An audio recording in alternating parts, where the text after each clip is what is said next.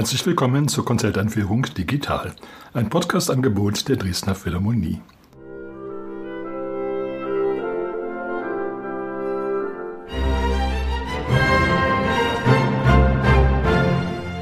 Mein Name ist Albert Breyer, ich bin Komponist und möchte Sie in die Konzerte zur Saisoneröffnung im Kulturpalast am 2. und 3. September einführen.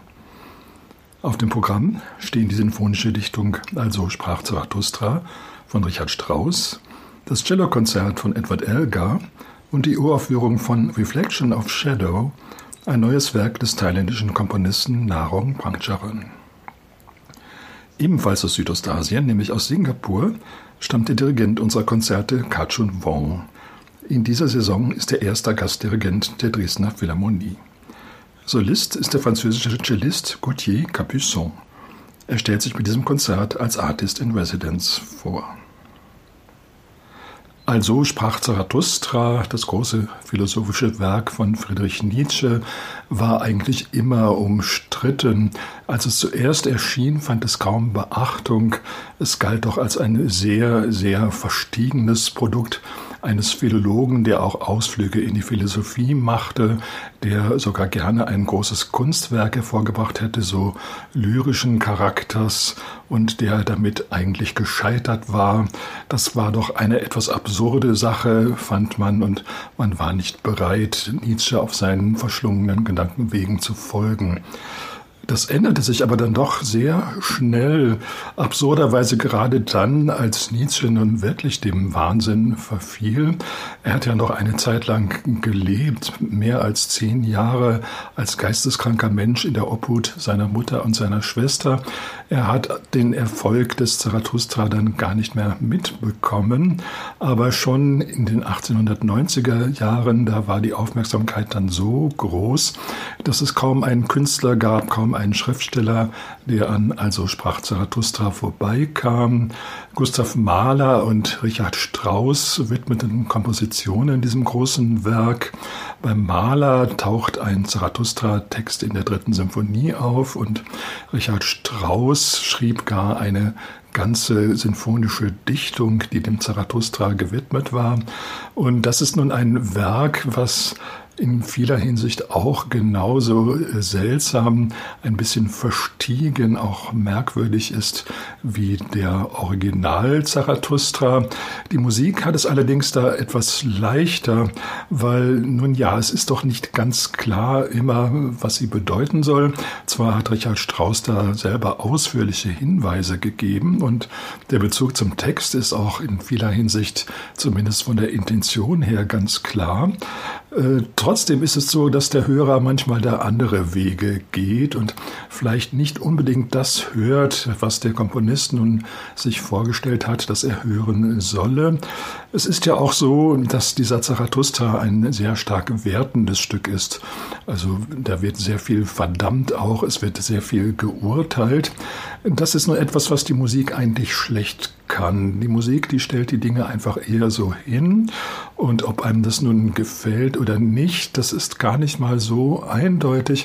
Es gibt Passagen, die vom Komponisten als Persiflage gedacht sind oder auch als sehr stark negativ die aber dem Hörer trotzdem großen Spaß machen.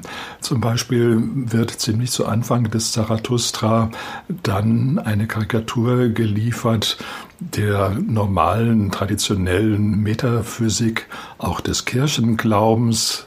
Da erscheint ein Zitat der gregorianischen Melodie des Credo.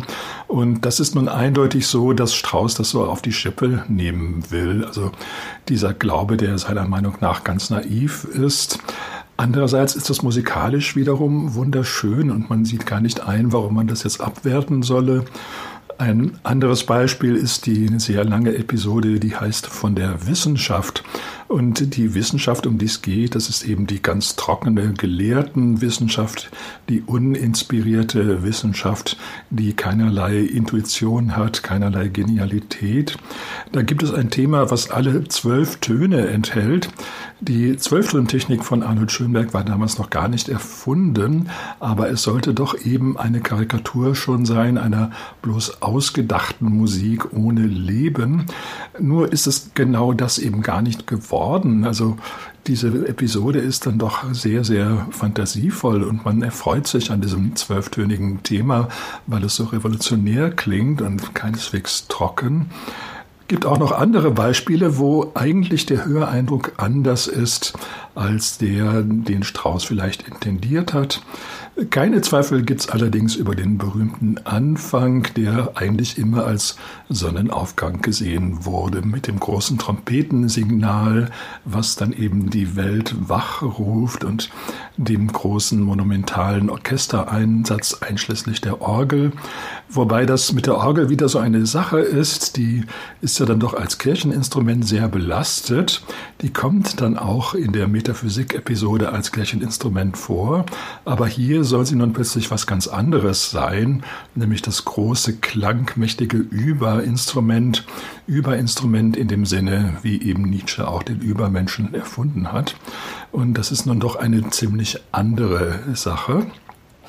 Dieser Anfang, der hat auch überall Eingang gefunden und vor allen Dingen auch in der Populärkultur. Man kennt ihn auch aus dem Film 2001 Odyssee im Weltraum von Stanley Kubrick, wo er sozusagen das Erwachen der gesamten Menschheit darstellt. Das ist so wirklich eine unvergessliche Sache, die aber dann gleich wieder verschwindet. Also es ist so ein Versprechen, was in gewisser Hinsicht kaum eingehalten wird. Später erscheint dann diese Passage noch einmal, aber es bleibt doch schließlich unentschieden, was nun eigentlich verhandelt wird in dieser sinfonischen Dichtung. Es ist auch so, dass es da einen Gegensatz gibt, von Strauss so erklärt, zwischen Natur und Mensch. Die Natur dargestellt durch die C-Dur-Tonart, eben zum Beispiel bei diesem großen Signal kommt sie zur Anwendung. Der Mensch dargestellt durch die H-Dur-Tonart, ganz weit entfernt mit fünf Kreuzen, so etwas künstlich klingend, als ob das Menschenwerk eben keine Chance hat, genauso selbstverständlich zu werden, wie die Natur es immer ist. Und die ganze Komposition lässt sich verstehen als so eine Art Streit zwischen C-Dur und H-Dur. Und genialerweise bleibt der Streit aber ungeschlichtet. Am Schluss der Komposition, da gibt es in hoher Lage ganz ätherische H-Dur-Klänge, also Klänge des Menschen, während im Bass dann eben der Ton C erklingt. Also die Natur ist doch immer im Untergrund vorhanden, auch weiterhin, ganz egal, was der Mensch sich so einfallen lässt. Wenn man an Musik aus Thailand denkt, dann fällt, glaube ich, kaum einem etwas ein, außer vielleicht der traditionellen Musik, aber es gibt thailändische Komponisten, die auch heute Weltruhm haben, die stilistisch zu verorten sind in einer ganz internationalen Moderne, wobei sie aber im besten Falle auch die Verbindung zu ihrer Heimat nicht verlieren. So ein Komponist ist Narong Prangcharan.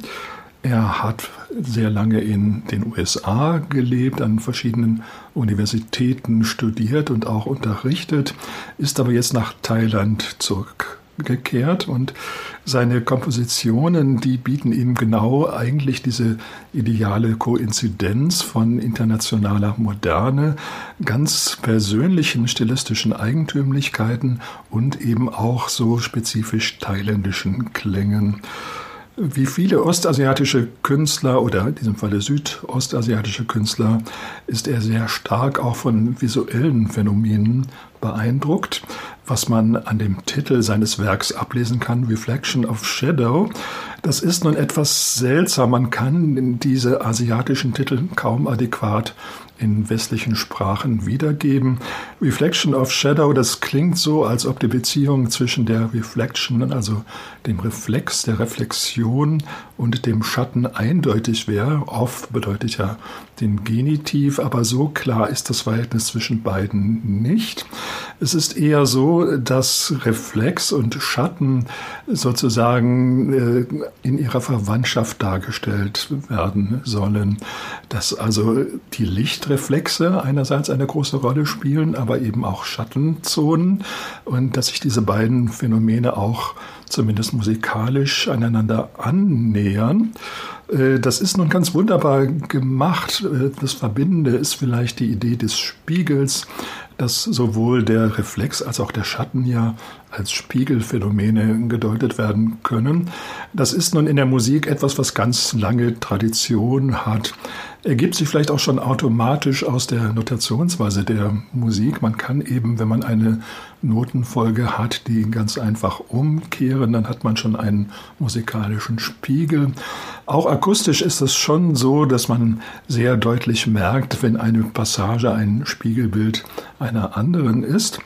Davon ist in diesem Stück dann eben auch wirklich sehr viel zu spüren, aber auf eine ganz glühende Art eigentlich. Also es geht wohl doch auch um starke Sonneneinstrahlung, die eben Reflexe und Schatten hervorruft und von dieser Sonne ist eben wirklich allerhand zu spüren.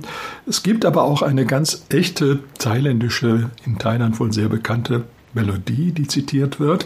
Und das Schöne ist, dass sich diese ganzen Elemente eigentlich ganz wunderbar miteinander verbinden und ein sehr großes, virtuoses Orchesterstück daraus geworden ist.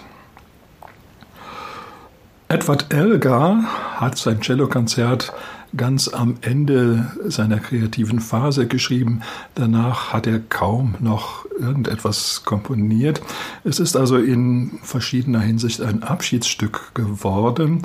Es wurde zunächst gar nicht sehr beachtet, aber dann kam eine junge Cellistin, Jacqueline Dupré, hat dieses Konzert so überzeugend vorgetragen, schon mit 20 Jahren, dass es seitdem eigentlich zum Repertoire aller großen Cellisten gehört.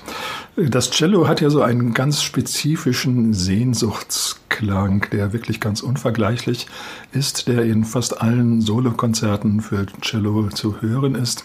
Bei Elga vielleicht sogar besonders stark. Also man hat die ganze Zeit doch das Gefühl, äh, es soll da immer angespielt werden auf irgendetwas Unerreichbares, nachdem man sozusagen die Arme ausstreckt, wo man hinstrebt, aber man wird es halt nie erreichen und das ist dann eben der Grund, warum es auch immer weitergeht.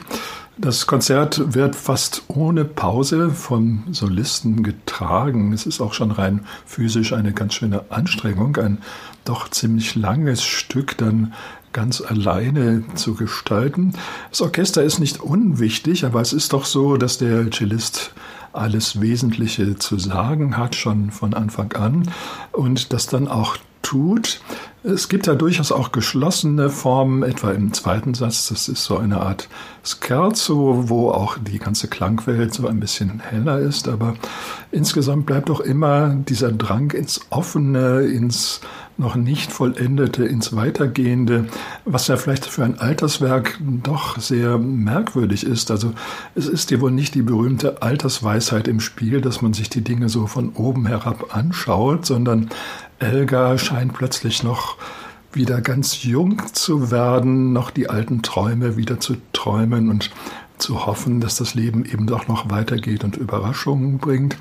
Ist vielleicht auch kein Zufall, dass Jacqueline Dupré eben wirklich erst 20 Jahre alt war, als sie diese maßstabsetzende Aufnahme veröffentlichte. Und äh, diese Jugendlichkeit auf dem Hintergrund einer eben doch vorhandenen Alterssouveränität, das ist genau der Reiz, der dieses Stück ausmacht. Äh, natürlich war Elgar, als er es schrieb, schon ein sehr erfahrener Komponist und er wusste auch, wie man sehr große Stücke gestaltet. Aber trotzdem hat man auch das Gefühl, er tut noch mal so, als sei es das erste Mal, dass er so ein großes Stück schrieb. Äh, die Tonart E-Moll, die ging ihm wohl nach. Er hat zur selben Zeit auch andere große Werke in E-Moll geschrieben.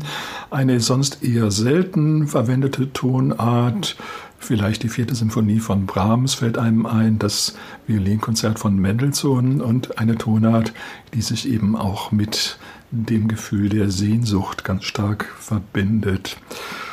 Elgar hatte zunächst kein besonders großes Glück mit dem Werk, nämlich bei der Uraufführung stand auf dem Programm auch das Poème de l'Extase von Alexander Skriabin ein ungeheuer schweres Orchesterstück und der Dirigent widmete fast die gesamte Probenzeit dem Skriabin, sodass für Elgar nichts übrig blieb.